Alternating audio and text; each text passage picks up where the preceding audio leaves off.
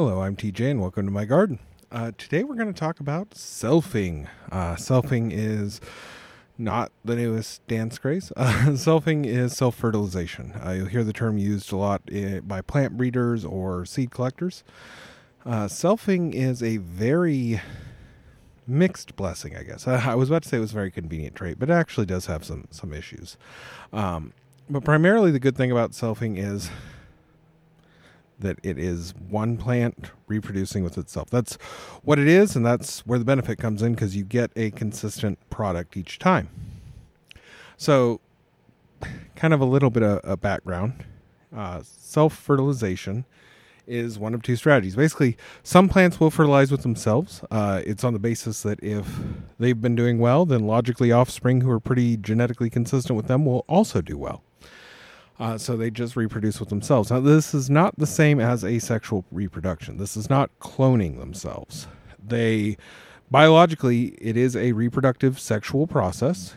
Um, they will mix their own pollen or create their own pollen.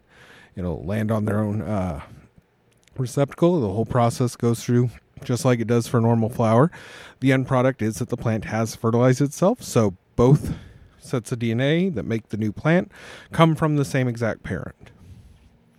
The downside is plants that routinely self fertilize are functionally very, very inbred. The upside is they are also very, very consistent.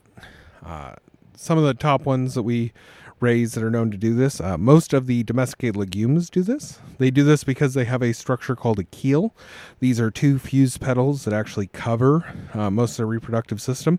In wild legumes, in things like uh, alfalfa, for instance, even though alfalfa is domesticated as well, but even the wild relatives of alfalfa, uh, those keels kind of serve as a lever that creates a little sort of um, kind of a, a, punch of pollen essentially on the, on the bee that's pollinating it. If you watch it, it actually looks like the plant is punching the bee. Uh, domesticated bees actually don't like this at all. Uh, the the conventional honeybee, wild bees to varying degrees have developed a tolerance for this, but basically, when they land on the keel, eventually when there's enough weight to trip it, the keel flops down and all the reproductive parts fly up, and the anthers hit them with the pollen. It also causes the stigma to hit them as well and pick up a pollen that may already be on them. In domesticated peas and beans, though, we've actually bred these, and I, I, don't know if this is something that started in their wild ancestors or if we did this, but basically, the keel kind of locks up the whole process. And so, even though a large enough insect can trigger them to also uh, reproduce con- conventionally uh, by picking up pollen and releasing pollen, Normally, what happens is the pollen just ends up released in the keel, moves around a little bit, and then lands on its own stigma. So usually they pollinate themselves. Tomatoes do this as well. Um, there is a type of uh, orchid called, I want to say it's something like the rude orchid or something like that. Uh, its uh, anthers and stigma actually grow into themselves. It literally grows as the the flower reaches maturity. It actually grows into itself, pushing its its parts all together. So, in general, plants that do self pollinate often self pollinate before the flower even completely opens. So, there usually isn't a lot of time, if any, for other pollen to get into the flower. So, in the case of tomatoes and beans and everything else, this means that you have to go out of your way to pollinate them because them actually getting pollinated is pretty rare. It does happen. You will occasionally get, say, a, a seed from a, an heirloom tomato that you've been growing that will produce a different tomato because it's a, it's actually the product of hybridization between two different varieties of tomato. But broadly speaking, most of the time once that tomato flower is opened, it's already pollinated itself. And that means that you will consistently get one fruit from each flower provided conditions are right for fruit, uh, fruit formation. But the downside, of course, is they're horribly, horribly, horribly inbred in general. Um, so it's a mixed bag. When it comes to seed saving, these are the safest uh, plants to save seed from because they lock away their own process and they only reproduce with themselves. You don't have to worry too much about isolation zones. Uh, for something like corn, your isolation zone can be measured in miles, but you can have eight varieties of tomato planted right next to each other. And if you save seed from a fruit on each of those tomatoes, the likelihood is pretty high that that seed is going to be consistently the variety you took it from. Some people prefer to put at least a little distance, or to say if they're growing multiple uh, copies of the same plant, they'll take the one from the middle, so it's least you know it's the least likely to have cross pollinated. But generally speaking, any of the plants that will routinely self pollinate are the best uh, uh, subjects for seed saving. And they're also really great for uh, breeding experiments, right? You can, if you want to create a new strain of tomato, that's a lot easier than intentionally creating a new strain of corn, right? Because you can put in years and years of work breeding for a trait, and then one wayward you know plume of pollen hitting your plants before you're ready for it can throw all that out that's why they use isolation bags and everything else when they're breeding corn. It's to keep it from picking up pollen from the atmosphere. Uh, because if there's a farm a few miles down the road that can be close enough to affect your, your population that you have growing locally. So tomatoes you don't have to worry about any of that you can grow a tomato in your backyard right next to 10 other tomatoes. And you can intentionally cut away the flowers before they open and separate out the male and female parts and take the male part from the one you want and use it to pollinate the female part. It's hand pollination. And create a plant that is a mix of those two and feel fairly confident that it's not going to have genes from some other plant you didn't intend in the mix.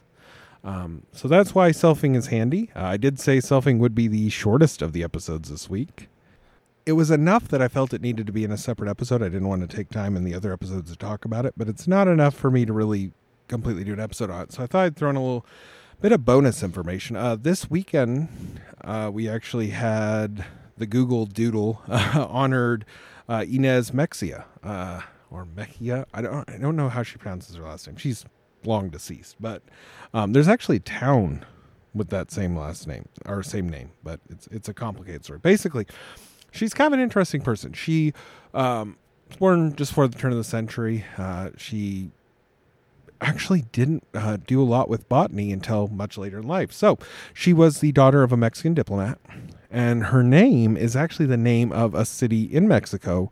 I'm sorry, in Mexico, in Texas, where she spent a good chunk of her life because it's named for a distant uh, relative of hers. So the Mexia family were actually bigwigs on both sides of the Mexican American War, apparently.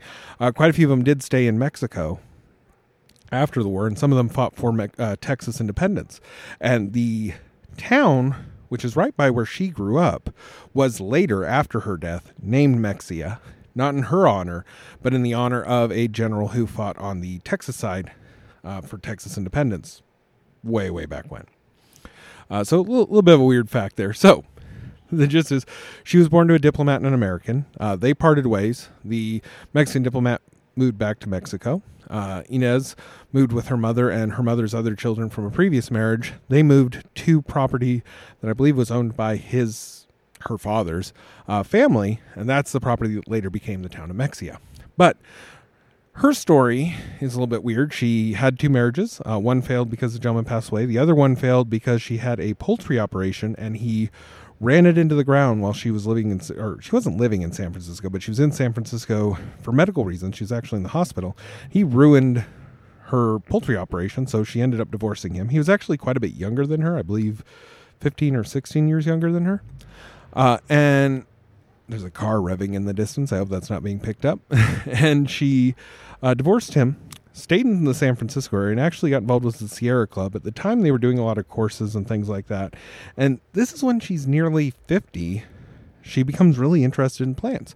And she starts but doesn't finish a degree in botany. Uh, but the more important thing, and the reason why she's being commemorated, is that she actually went on several plant collecting trips uh, to Mexico and she managed to discover um, an entire genus of plants, as well as several other individual plants. I think her total is somewhere in, I want to say 300 or 400 individual plants that she discovered and collected uh, in habitat in parts of Mexico and Texas. So, really, a, a fascinating woman.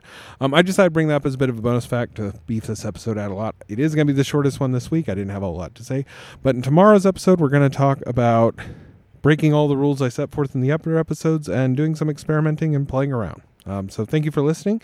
If you like the episode, definitely share it around. You can just share the link podcast.tjsgarden.com and people can go there and subscribe or listen. Uh, if you want to send me any comments, you can go to tjsgarden.com and hit on the uh, contact form and send me a message that way. I definitely appreciate you guys sharing it around and getting more ears on it. Uh, next time, uh, go out and enjoy your garden. Bye.